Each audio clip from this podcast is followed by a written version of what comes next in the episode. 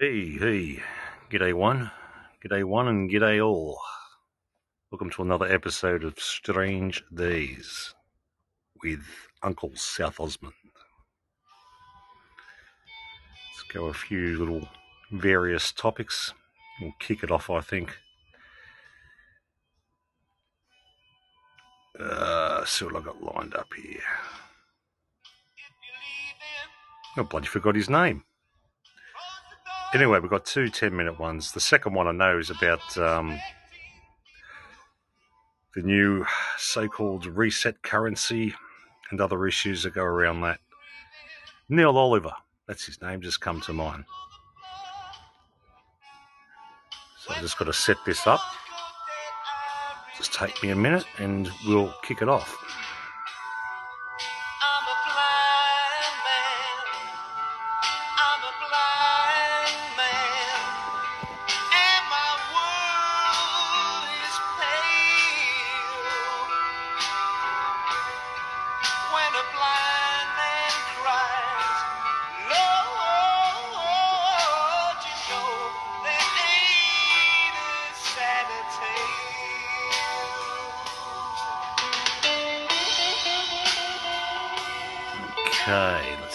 Go here.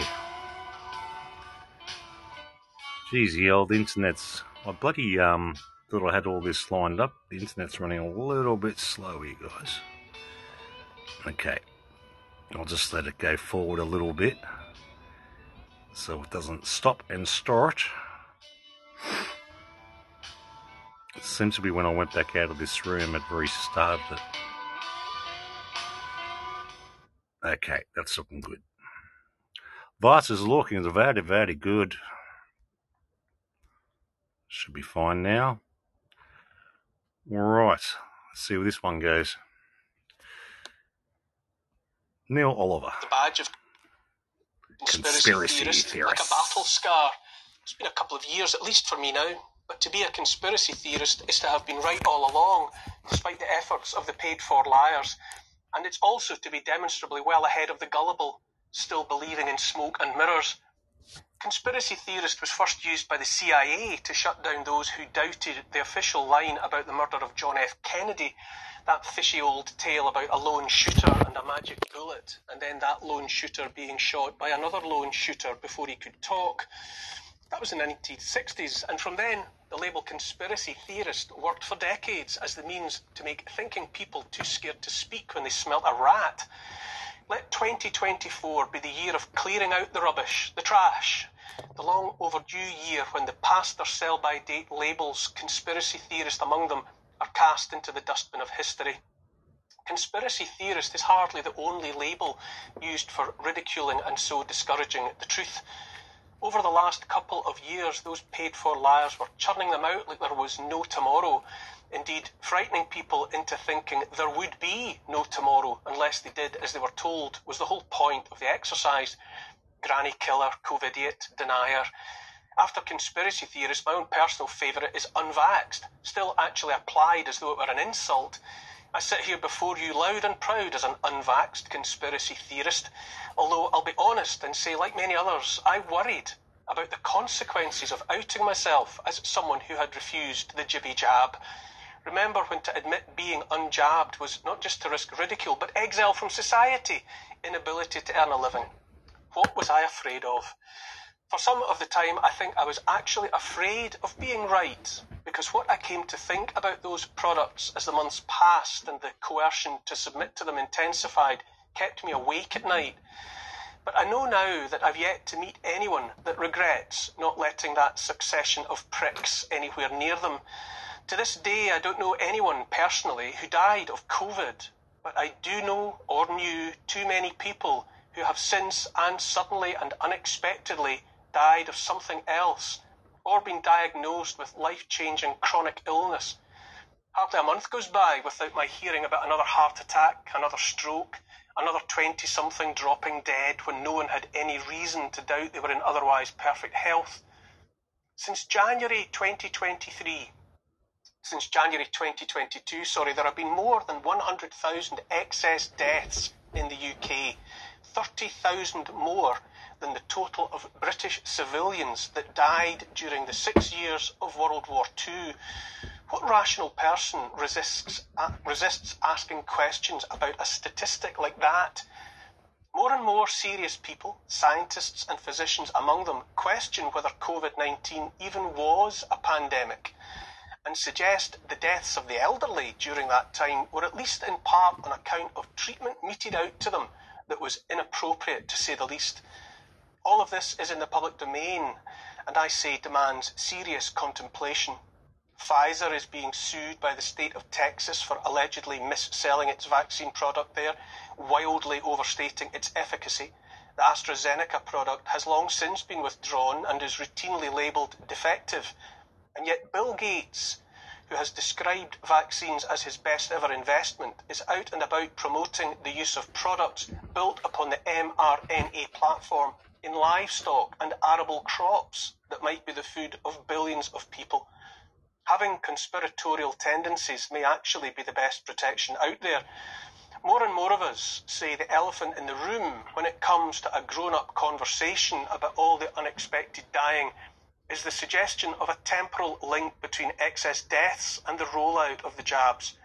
A factor among all the rest, and surely demanding of rational consideration, is that excess dying in both 2022 and 2023, when hardly anyone died of COVID, continued at over 9% after the rollout of the products marketed and frantically pushed by all and sundry as vaccines against the disease whatever those people are dying of, it isn't COVID. Pfizer have long since made clear they were never even asked to test if their product would stop transmission from person to person, and yet the apparent certainty of its stopping the spread to granny was preached as holy writ.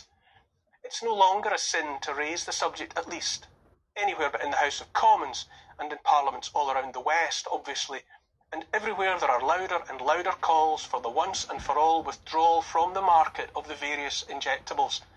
But still, most medical professionals are yet to voice any doubts or concerns of their own. How long must we wait to hear, at the very least, evidence of their curiosity about what happened and is happening, all that inexplicable dying and accelerating illness? from tens of thousands of health professionals who actively promoted injections and who are in many cases still doing so. I make no apologies for still banging on about the jabs and the excess deaths, despite the ridicule it still draws in my direction, and I'll keep on banging on until every last drop of the truth is squeezed into the public domain.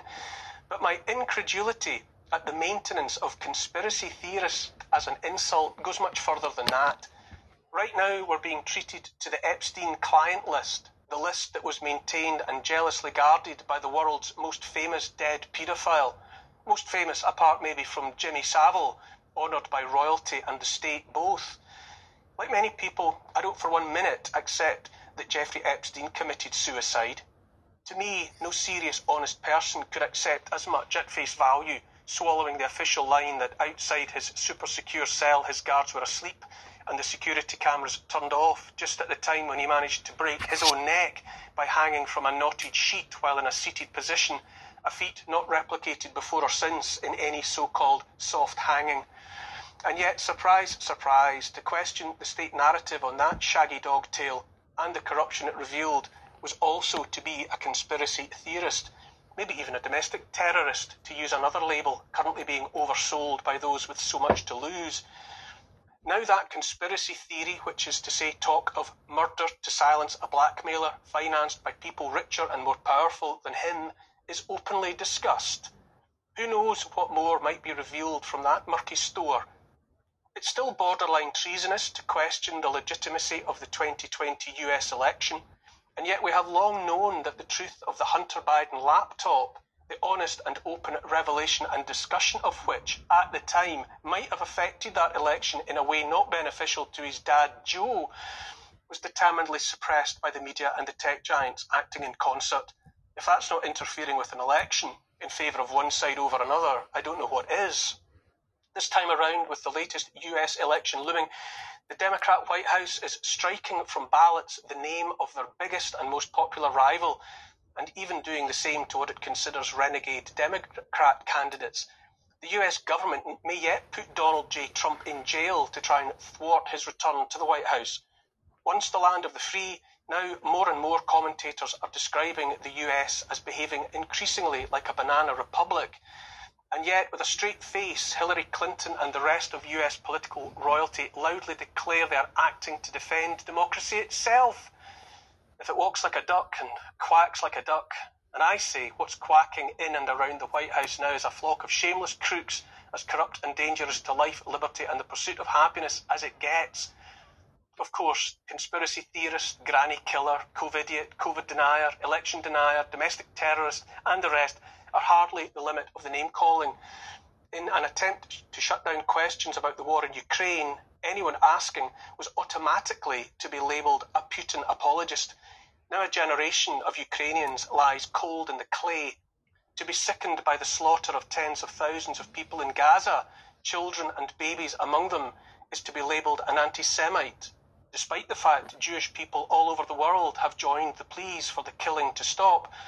It's not just bombs and bullets snuffing out lives in Gaza now, but man made famine and its attendant pestilence, all four horsemen of the apocalypse are therefore abroad in that tortured scrap of land, and yet the majority of the nations of the West cheer them ever onwards. I've been called all the names. It's virtually a rite of passage on the road to accepting the obligation we have as members of the human race to voice doubt and ask questions about courses of action being adopted on our behalf by people we did, or in our case, didn't vote for. Here's the thing Exactly how long is the lag between the bandying about of conspiracy theorist and the application of more accurate labelling instead, being perhaps person who knew and said so despite the certainty of abuse? How long is it to be in future? Two years? Two months? Two days? Because it feels to me like the gap is closing faster and faster. So many state and corporate lies are exposed those of us paying attention already await the next lie cyber attack, war against Iran, whatever. We're stepping out into a new year. I'd like to hope it might be a year of change for the better, away from state sanctioned lies and towards truthful answers to questions from honest people. The US is not alone in contemplating an election this year. At least 40 countries around the world are doing likewise. We'll likely have one too. I said it was time to clear out the trash and I mean it.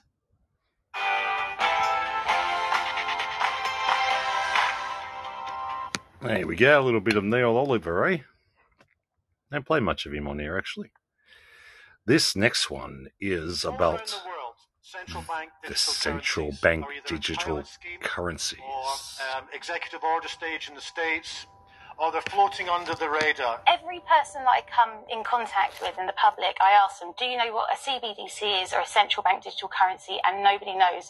The central bank digital currency is basically what we have now. So it's fiat currency, but it's going to be entirely digital, which means absolutely in the control of the government and the central banks. Such a system would give the state full access to the details of all transactions, as well as the ability to cut off an individual's money supply with the flick of a digital switch. The CEO of the Bank for International Settlements recently told the world that the great thing about central bank digital currency was that they could track every transaction. We tend to establish the equivalence with cash, uh, and there is a huge difference there. Uh, for example, in cash, uh, we don't know, for example, who's using a $100 bill today. We don't know who is using a 1,000 peso bill today.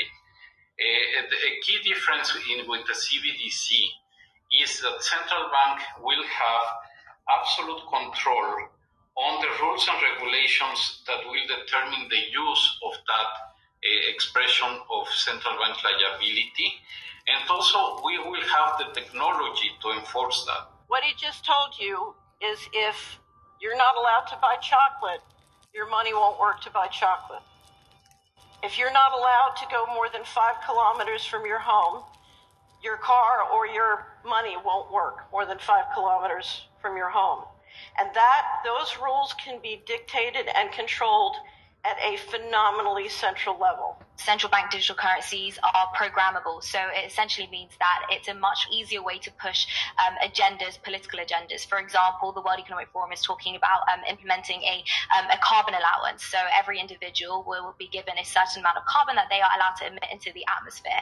With a central bank digital currency, this becomes far more efficient because with a click of a button, you literally just program the money. And so if for whatever reason you buy too many burgers, too many sausages one week, when you go to fill up your car, um, your your money could be cancelled. It could get declined simply because you um, you use too much of your carbon allowance, essentially. Or even if you go to um, buy a plane ticket, it could get cancelled. So it's much easier to push forward political agendas and political ideologies when you have money which is programmable with just a click of a button. It actually gives government pretty much total control over our lives because they can just press a button and close our bank accounts. No, they wouldn't do that now, would they? Well, think about it. Those Canadian truckers they were legally and lawfully going about their business driving trucks, but legislation came in demanding that unless they'd been double vaxxed, they couldn't continue in their cabins doing long distance lorry driving. And they protested. And in the end, their bank accounts were closed down by the Canadian government. Canadian Prime Minister Justin Trudeau invoking emergency powers against the truckers who are protesting vaccine mandates. Banks can now freeze their personal accounts. If your truck is being used in these illegal blockades, your corporate accounts will be frozen. With a central bank digital currency, if you do not hold the correct opinion, if you're not a good citizen, then absolutely that money will um, will be programmed to be used against you. Our previous Chancellor, now unelected Prime Minister, Rishi Sunak, is clearly a big fan. Central bank digital currencies could be a digital version of money, a bit like a digital banknote. It's all part of the wider story of digital innovation that has delivered benefits to millions around the world and in the UK. What would the benefits be to the general public? Ease of use, I think, would be the only benefit. Convenience. Convenience, and that's how they're going to sell it. The arguments for it are clear. It'll be quick, easy, cheap to transact. There'll be no problems at all, no loose change lying around. There'll be lots and lots of arguments for it. But they won't tell you everything else. They won't tell you how it will be programmed. They won't tell you that it's a spy coin. They won't tell you that they're trying to phase out cash and that they want to they want to track absolutely everything that you're doing the cons definitely um, outweigh any type of pros when it comes to uh, you know programming it for um, benefits and things like that. Because the money can also expire. Not enough people talk about that. During times of um, economic uncertainty uh, central banks like to print more money in order to stimulate the economy. But we could get to a point where instead of printing money, they say, well, you know, if you don't spend 10% of your savings in the next three months, then this money is going to expire simply because they need that money to change hands. If I want to double taxes and just take it out of your account, no problem. They can take your taxes out without you having to bother to pay. They can decide what comes to them first. This is Richard Werner, the top academic scholar in the world on central banking. Also, they never talk about the nature of this CBDC. What what is it actually going to look like? They never talk about that. Um, but I heard one European central banker tell me what it's going to look like. He saw it. He was invited to one of the old central banks in Europe that are very much promoting this. They showed him, and you know he's he's a top um, you know executive director of another central bank in Europe, and there's no reason to believe that he was telling me a story and it was around this this large and would be implanted under your skin. So that is the plan. I had a friend, Nick Rockefeller, okay, who was one of the Rockefeller family, and one of the things that we used to talk about was the ultimate plan of the banking industry, what they wanted to accomplish. The ultimate goal that these people have in mind is to create a one world government where everybody has an RFID chip implanted in them. All money is to be in those chips. There'll be no more cash. And this is getting me straight from Rockefeller himself. This is what they want to accomplish. And you become a slave. You become a serf to these people.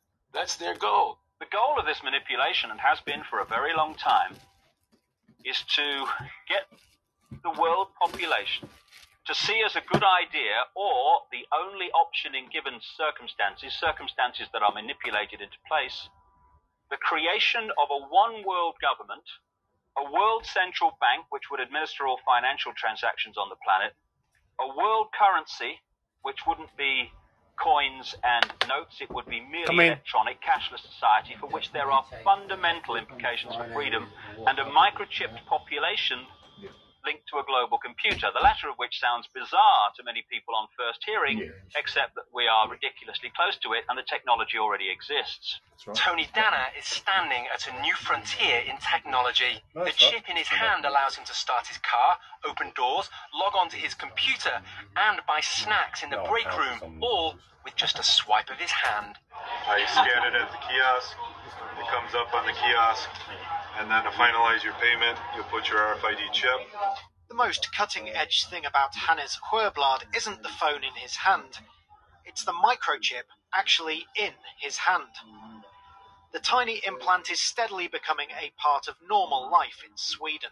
Thousands already have microchip implants that they use in their daily lives, waving their hand to gain entrance to the gym, confirm their ID, or make payments. What they're trying to do is take the financial system all digital. And we're trying to prevent that from happening because, and I don't care whether it's a central bank digital currency or your Visa card, once you have 100% digital, then you can have central digital control. Using cash is one of the things we can do to make sure the hurdle will be higher for the central planners to introduce the CBDC. Use cash every day if you can. If you can persuade 10 members of your friends and family to do the same and then persuade 10 members of their family or friends, and we spread this virally, there would be a revolution. We have the power individually to shift the entire state of affairs. We have the power to stop this. The only way this can succeed is if people like you and people like me sit on our ass, sit on the couch, don't get up, don't show up, and go along with it. If you look at the global control grid, it is us, we the people, who are financing it. We are going to work and we are building it. We are spending money in it. We are supporting it. We are supporting the people who are leading it. And we have the power to stop because they are few and we are many. And if we just stop helping, they can't do it. Everybody has power.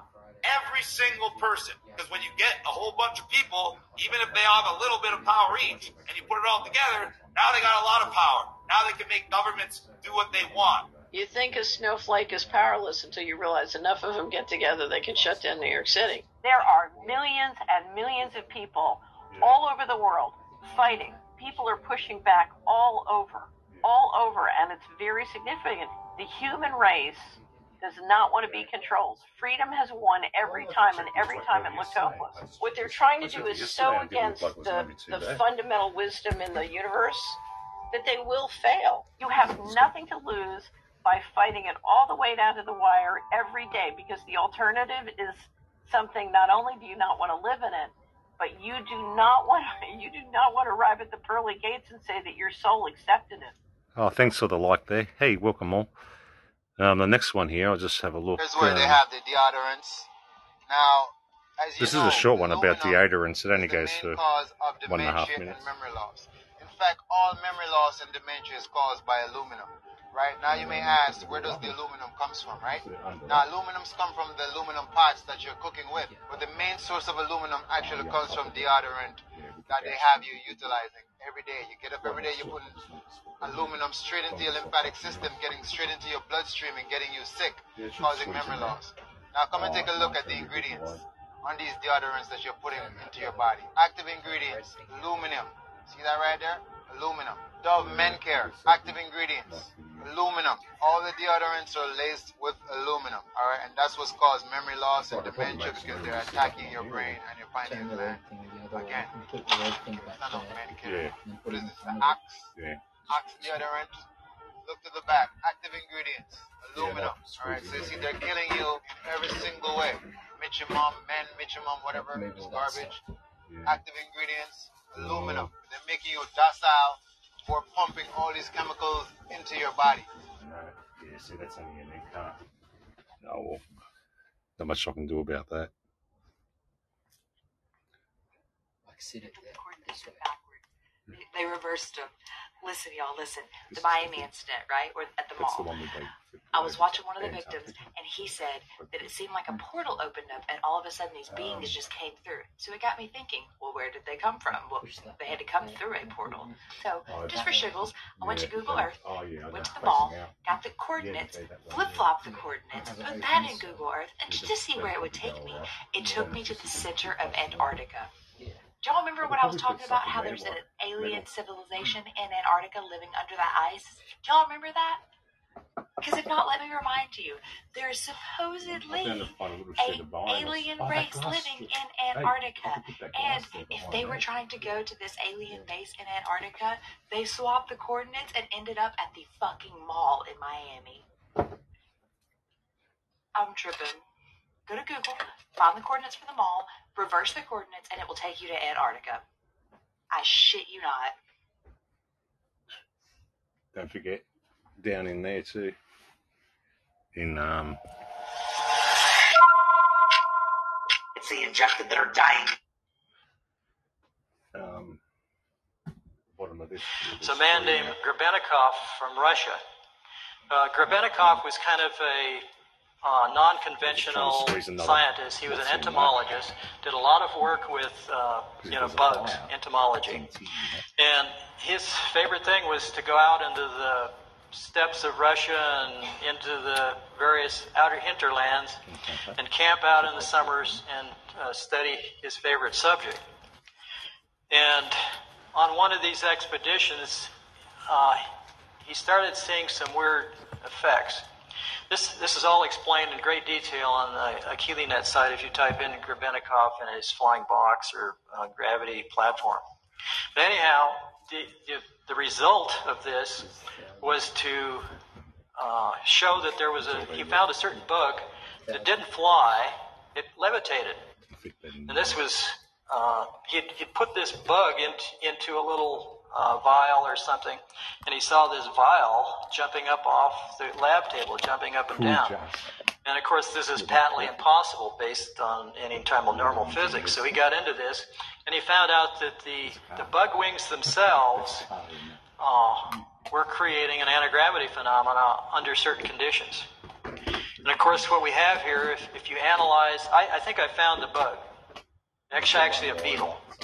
And if you analyze this bug structure, you see a hexagonal pyramid structure array throughout the entire bottom wing of this bug. Turns out that beetles have two wings. The top wing is, is called a wing cover. And what the beetle does is it lifts this wing cover up and then it flips out its lower wings or inner wings. Now the, the bug cover protects the inner wings, but when it gets excited or something, it flips these other wings out and it, it flaps these other wings and the other wings, the inner wings flap a little and this beetle goes gyrating around. They can't fly very good, but they sure levitate great, I guess. And uh, anyway, he took a whole bunch of these bug wings and he glued them to like a Venetia blind structure and he put it into into a little platform he built. So they they were all it, these bug wings were all covered in here. And he used the I, I theorize he used the wing covers as well as the inner wing itself. There's also a kind of a handlebar on this thing uh, with some controls. You can see the thing a little better here in detail. Uh, the controls, I think, had to be manipulated continuously and probably vibrated to create the same action that the bug was doing. There was also down at the base some kind of a lever, which I suspect controlled the amount of back around there. though. uh, lift he was getting out of this thing. Okay. Anyway, Grebenikov claimed that he could fly this thing or levitate it, and it would go around at a thousand, almost a thousand miles an hour. Now you ask, how can that happen? You know, well, he said that there there was an energy field that built up around this thing due to this uh, gravity field building up in the platform, and by uh, this thing building up, it built out a force field that basically surrounded him and protected him from the local environment. So even though he was flying at a thousand miles an hour, uh, you could go, uh, you know, you could be wearing your Sunday best suit and not get it flutter a bit at a thousand miles an hour. I'm not sure I'd want to stand on something going a thousand miles an hour that's two feet square. But uh, this, th- this this picture here shows him sitting on the ground, and these pictures are much better if you get on the KeelyNet site. This is the platform with him on it, about three to six feet above the ground, because here's the shadow here down below. Now you could say this is all faked, but if you get into the other things that he did with uh, shape, they almost mirror the stuff that I discovered. And it, it proves, I guess, that you know there's either two crazy people in the world, or there's two people that have found the same discoveries. So I think that this is a valid phenomenon, and I'll, I'll show you why. Next slide is a uh, micrograph that I took of a beetle inner wing. This is at a 100x. If you look closely at this thing, you can see rows of bumps all along the bottom of this wing. Uh, and it, the, each row is staggered uh, from the next row uh, next to it. And this is all over the surface of the bottom of the wing. Now, I don't know of any aerodynamic surface that has bumps all over the bottom to help it fly better. If you blow this up to 430x, uh, you can start to see some of this microstructure of the uh, cells that form uh, where these bumps are. The next slide at 970x, uh, you start to see what these bumps that stick up are. They're a uh, hairs, look like hairs or uh, fibers that, that grow out of the center of these hexagonal cells. And of course, this harkens back to my basic shape power discovery is that each one of these, because of their uh, shape going down to a point, is creating a magnetic field. And remember, a magnetic field is a rotating piece of vortex in the ether. Yeah, hey, there you go. There you go. The Bible is actually Christ consciousness, your God self. When Moses crosses the Red Sea, this is actually the corpus callosum which connects the two heavens. The Bible is actually a manual in order for you to gain Christ consciousness, your God self. When Moses crosses the Red Sea, this is actually the corpus callosum which connects the two hemispheres of the brain. Moses is moving from the logical, reasoning, and materialistic five senses left side of the brain to the right side, which is to do with intuition, imagination, creativity. And the right side is where your 90% of unity consciousness is. School is just programming to keep you in the left side of the brain, to keep you thinking logically. The upper room where Jesus meets his 12 disciples is the brain, because the 12 disciples are your 12 cranial nerves. The Ark of the Covenant, the two angels covering, the two angels are the two hemispheres in the brain, covering the pineal and pituitary gland, the most important glands in your body. Because your head is heaven, and they're showing you in the ancient photos. It's all an encoded story, people. Mm, deep digging, deeper digging. Water. Be like water, my friends. The stated mission of modern science is to dominate and control nature. It was born of the philosophies of Francis Bacon, who suggested we could learn to command nature in action, and of Rene Descartes, who wrote that mankind could become the masters and possessors of nature. This was science flipped on its head because the previous scientific philosophy saw nature as a perfect creation of God, to be observed and understood. Take, for instance, water. Without water, we would not exist. And so the true value is in understanding the nature of water so that we can flow with it, not control it. For over 20 years, Japanese scientist Dr. Masaru Emoto studied the groundbreaking science of how the molecular structure in water transforms when exposed to human words, thoughts, and sounds. Dr. Emoto would simply label a sample of water with different written words, such as love and gratitude, or I hate you. He would then freeze the water samples and capture them as they crystallized with high speed microscopic photography. The results were astonishing. The crystals formed from water exposed to the words love and gratitude were clear, attractive, and symmetrical. And the crystals formed from I hate you were distorted, asymmetrical, and opaque. Over and over again, Water samples exposed to positive intention formed the hexagonal snowflake like patterns indicative of structured water found in nature. And samples exposed to negative intention would lose its structure and mutate, which was also found to be true with samples of polluted water. Decades of repeated experiments have clearly shown that water is transformed when exposed to human word, thought, and sound. Dr. Emoto theorized that this is because water has consciousness.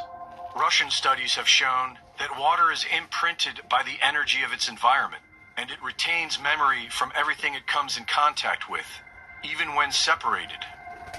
During the discovery of the genome, Dr. Bruce Lipton was studying cellular behavior at Stanford University and discovered that our genes switch on or off based on their environment.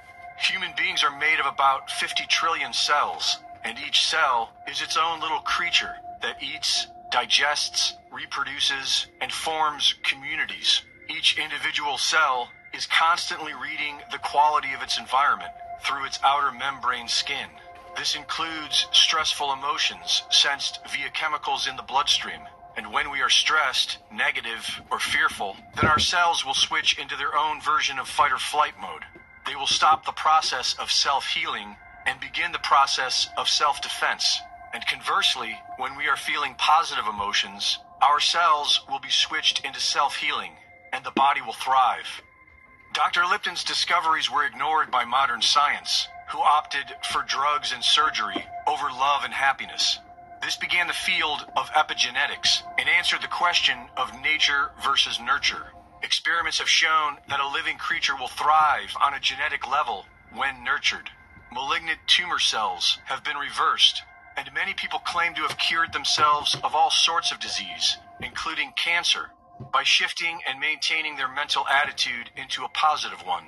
Official science will predictably call this spontaneous remission, but it is well documented. The cell protects itself by its membrane, which has a coating of negatively charged sugar crystals in a suspension of water. Most people think of water as being very special because of its ease of existence in three different states liquid, ice, and vapor. But the water in our body is not in any of these states. The water that makes up our cells is in the gel state. Science is now recognizing a fourth state of water, known as the gel state, or structured water. This fourth state is an electropolar state, whereas some of the water becomes a negatively charged gel, and the rest, known as bulk water, maintains a positive charge and remains more like a liquid. This electropropulsion creates movement and kinetic energy. This is how the blood is moved throughout our body. The latest evidence shows that the blood is pumping the heart, not the other way around. And it's the gel state water that propels the blood. To thrive, this natural propulsion system requires a connection to the earth, sunlight, positive human connection, and peace of mind. Your body is made up of over 50 trillion cells, and each one's health is dependent upon your own. Our happiness, or lack thereof, not only affects our health, it affects the health of everyone who enters our environment. So if you'd like to make the world a better place, then learn how to be happy. Greg Reese reporting. Greg Reese reporting. Mushrooms for protection. You can have reishi for lungs, liver, kidney tonic, antiviral, neuroprotective. What about cordyceps? Good for the lungs, energy, boosts athletic performance, curbs fatigue. Poria, good for the spleen, the lungs, the kidney.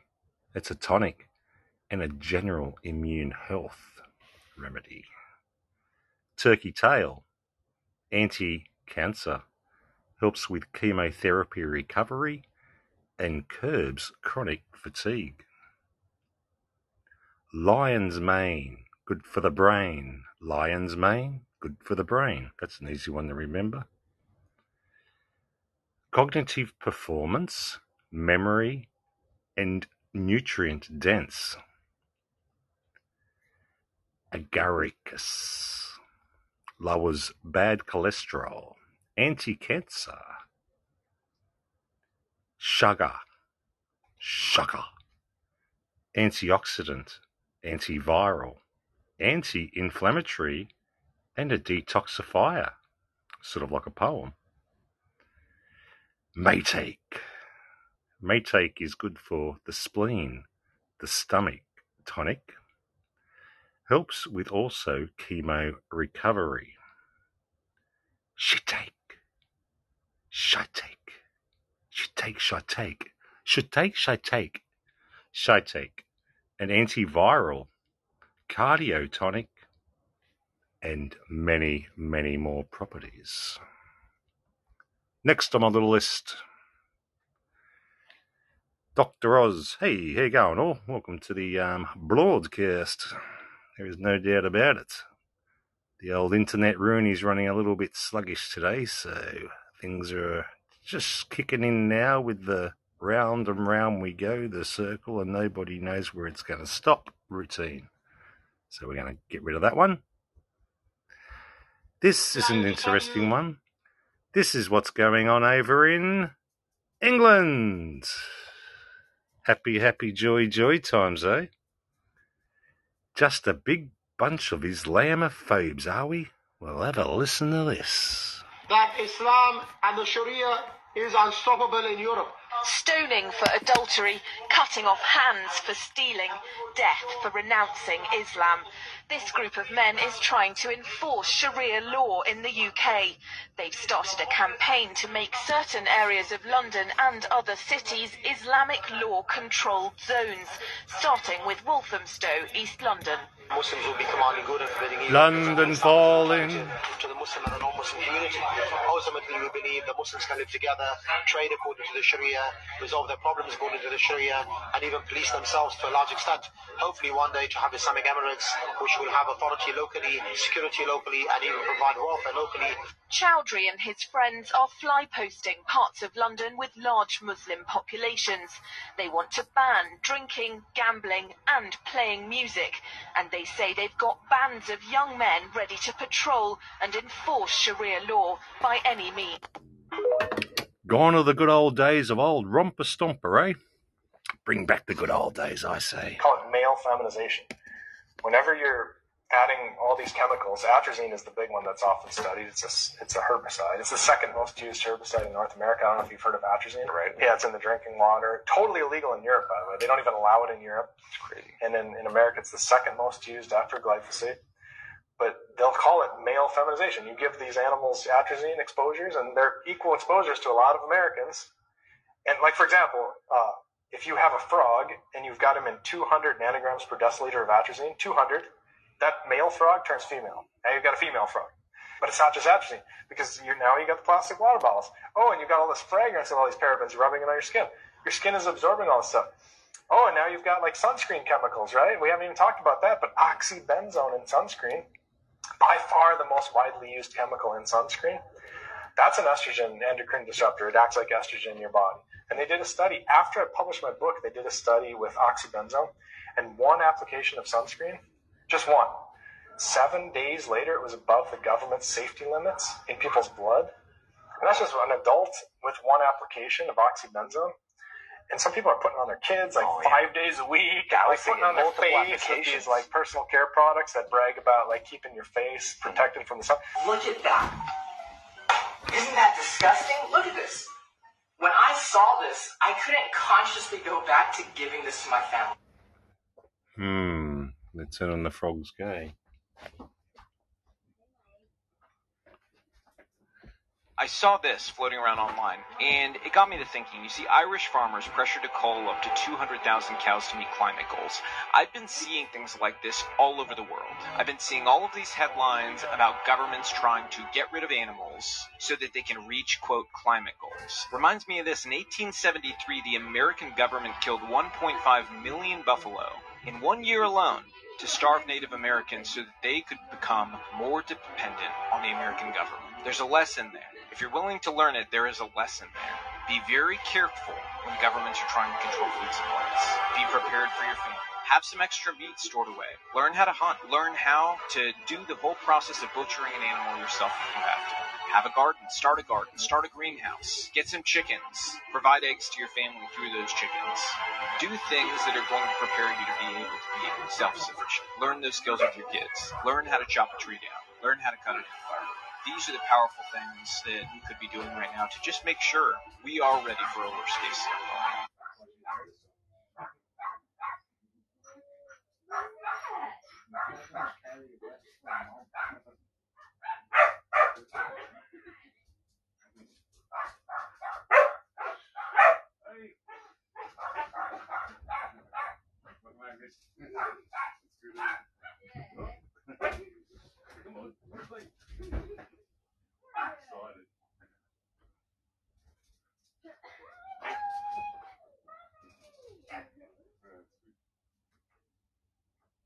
Been really good too.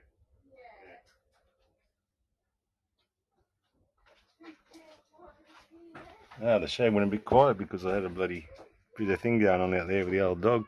No, Trip. Its owner's been away for a week and bloody tripping out. Ah, good to see little man. like. Disgusting and Neanderthal. That is how witnesses describe a wild brawl that marred the end of a major motorsport festival in Canberra. Security guards traded punches with rowdy revelers mm-hmm. in a brutal end to the popular summer nights. His high vis vest reads crowd safety. His actions, anything but. A security officer dishes out a punch to a punter before retreating to his pack. It doesn't end there. What appears to be the same officer captured here firing off a round of uppercuts before one hell of a hook. And again. And again. It's not a boxing event you are watching, it's the annual Summernats Car Festival in Canberra yesterday. Security guards versus revelers.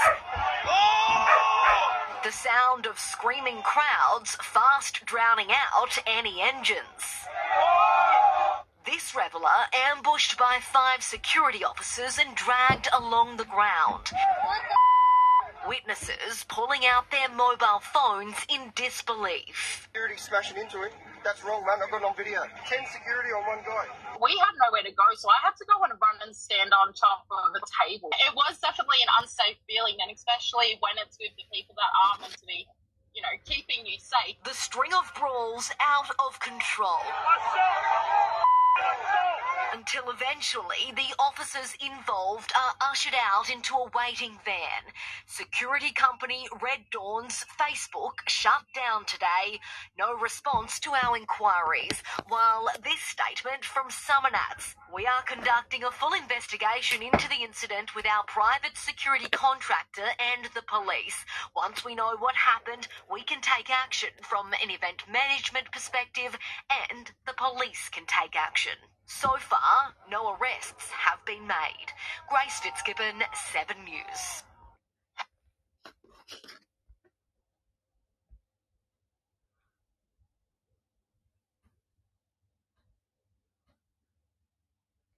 Hmm. She's certainly slugging today, this old girl. I have to, Australian military struggles with recruit. uh, I have to shut it down, I reckon, after this one anyway. We've got a bit of excitement happening in the house and things are getting a little bit rowdy out there, if you know what I mean. So, yeah, this is um, the federal government considering foreign citizens for military recruitment. recruitment and retention. The federal government is considering outsourcing to boost numbers.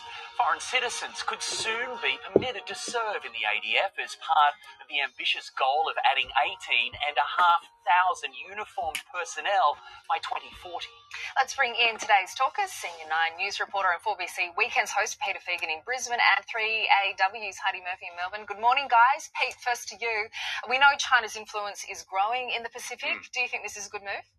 So if it is, uh, we- we've got athletes that uh, that play under the uh, well, foreign athletes that play under the Australian flag. Why not have foreigners defend our country? But of course, there will be questions raised if, if it's a security risk. But if you look at our top brass Oop, there she goes. Oh well, he's just nearly finished that one anyway. It's our top Well- ADF brass. I, I think that they're well in control. They're not going to make a silly decision. Obviously, they'll. Oh, do that worked out pretty but good so anyway. I was going to stop about the Have hour. Australians defend our country, and there's foreigners willing That's to still do going. so. And I mean, why not? I think it's a great idea. Uh, obviously, a Ah, yeah. Anyway, it's just going to ramble more and more onto that sort of detail, I guess. I'll just see if I've got a quick one to. A common refrain Uh, I hear Uh, from people who are black pilled or just that are beginning to see what the world is really like is, but what can I do? They feel like as a solitary voice that the risks and, and there are tons of risks when, when it comes to speaking your mind in today's world. Very real risks okay, let's take it this one out for nine minutes and um, we'll end the broadcast. All right, some inspirational thoughts. that are increasing daily. They feel like these risks outweigh the benefits. They feel as if by speaking up, all they're going to do is invite personal attacks or, or in some cases, even personal ruin. And for these people, it seems easier to just go with the flow and, and wait for either a, a savior to come and save them or a cataclysmic event to make it all come crashing down. And then when that happens, they can finally feel safe in, in speaking out, even though at that point it really won't do any good. Now, first, I want to say I understand these people, and I'm not here to berate them or, or tell them that their fears are unwarranted. They're not. But what I will say is they're underestimating the power of what one voice can have. I mean, for example, I'm just one voice, but that, but that's not even really the point. The point is that you're not the only one that just wants to go with the flow. You might not know it, but you're likely acquainted, maybe even closely, or maybe even surrounded by people who feel the exact same way, but they're, they're feeling the same exact pressure as you do to publicly conform to the norm. And if you spoke out, that's all it would take for them to realize that they weren't as outnumbered as they thought they were, and it would give them the courage to speak out as well. And this isn't just me trying to give you a pep talk, this is established science. In the 1950s, Solomon Asch conducted conformity experiments at Swarthmore College in Pennsylvania. In the experiments, he would present a room full of test subjects with a card that had one line on the left and then three lines on the right. The line on the left would match the length of one of the lines on the right, on each card. As you can see here, I have a number of cards, and on each card there are several lines. Your task is a very simple one. You're to look at the line on the left and determine which of the three lines on the right is equal to it in length. He would tell his test subjects that the experiment was to determine how well people could judge the lengths of the lines. What he didn't tell them was that only one of the people in the room were actually test subjects. The others were all in on the experiment, they were actors. The experiment had nothing to do with the perception of the lines, at least not in the way that the real test subject thought. Asch's real experiment was to see if he could get the, the real test subject to choose the wrong line by having all the fake test subjects, the actors, incorrectly choose first. He wanted to see if people would go against the evidence that was literally right in front of them in order to agree with the rest of the group. And the results were actually pretty scary. Two. Two.